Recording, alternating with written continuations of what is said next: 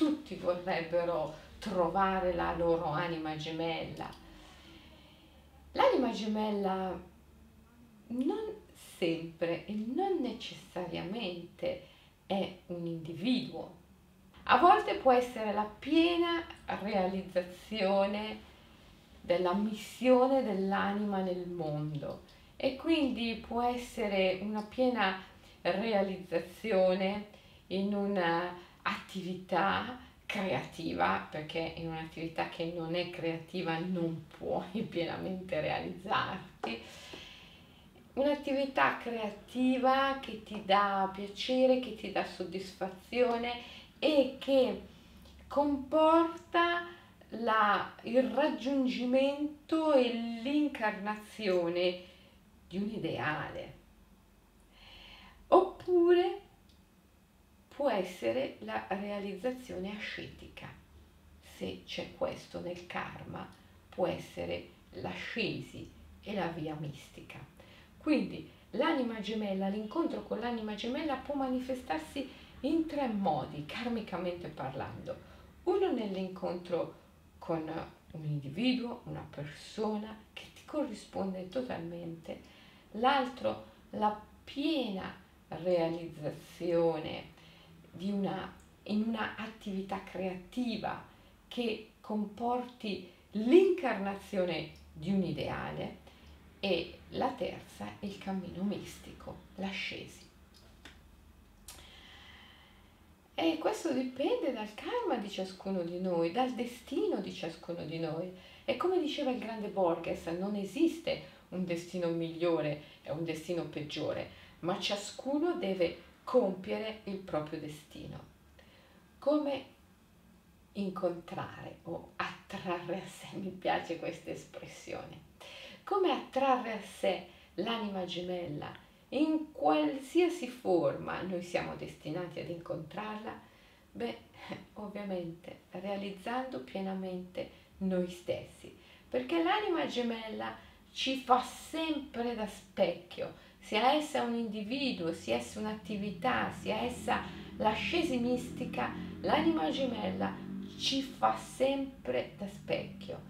E quindi una buona meditazione per incontrare l'anima gemella è quella di osservare dentro di noi, diventare consapevoli di tutto ciò che noi vorremmo trovare nell'altro come lo vorresti l'altro? Persona, attività o ascesi mistica? Come te la immagini? Come vorresti che fosse? Questo processo immaginativo ha due poteri.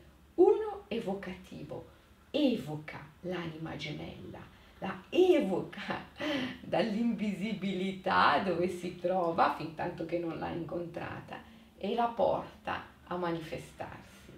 E dall'altra parte, secondo elemento, ti rende pienamente consapevole di tutto ciò che tu devi sviluppare in te stesso al fine di incontrarla.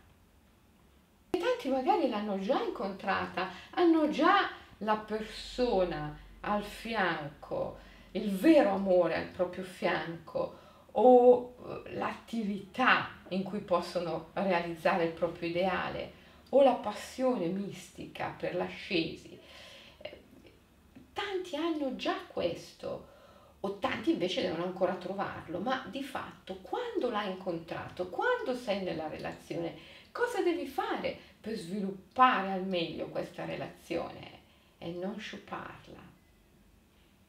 Nello yoga sciamanico noi diciamo devi imparare a trattenere il seme il rasa, il liquido del piacere maschile e femminile non deve mai essere disperso nel coito. Questo è un insegnamento sciamanico tantrico molto importante che è metaforico. Sta a significare innanzitutto che devi sempre agire insieme al tuo partner, sia esso un individuo, un'attività o una via spirituale, in modo creativo. Sai cosa vuol dire agire sempre in modo creativo? Vuol dire non disperdere il, il seme, non disperdere il liquido del piacere perché crei, procrei continuamente qualcosa di nuovo nella relazione col tuo partner.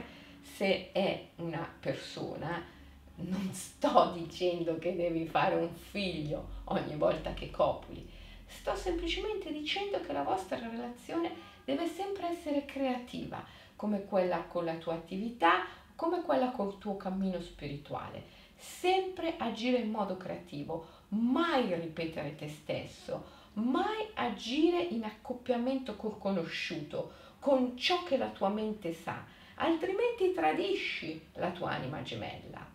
Perché anziché accoppiarti con lei, l'anima gemella è sempre il rappresentante nel mondo sensibile del tuo amante mistico invisibile del divino.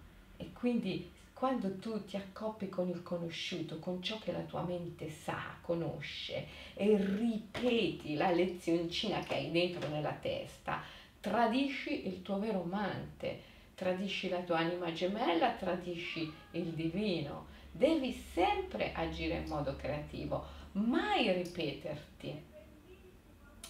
Questo mantiene la relazione viva la porta a fiorire e a dare frutti meravigliosi.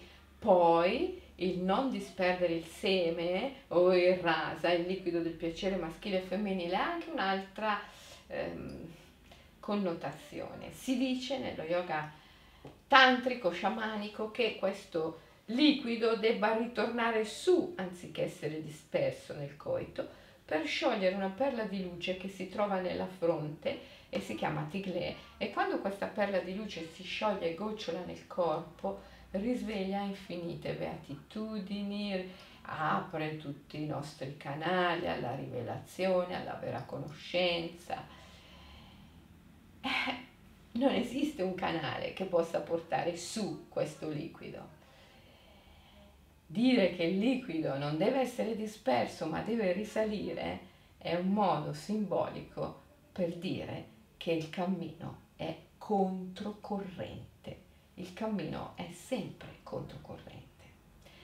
Il cammino della libertà è controcorrente e il cammino della libertà è il cammino perché tutto ciò che noi possiamo raggiungere o vogliamo raggiungere è una funzione della libertà l'abbondanza, la ricchezza è una funzione della libertà, la salute è una funzione della libertà, perché le nostre malattie, i nostri problemi, le nostre difficoltà non sono altro che chiamate alla libertà. E se ancora non hai trovato la tua anima gemella, devi sapere che la mancanza di questo vero amore è anch'essa una chiamata verso la libertà. Perciò cerca la libertà, la vera libertà, la libertà interiore e troverai sicuramente anche la tua anima gemella.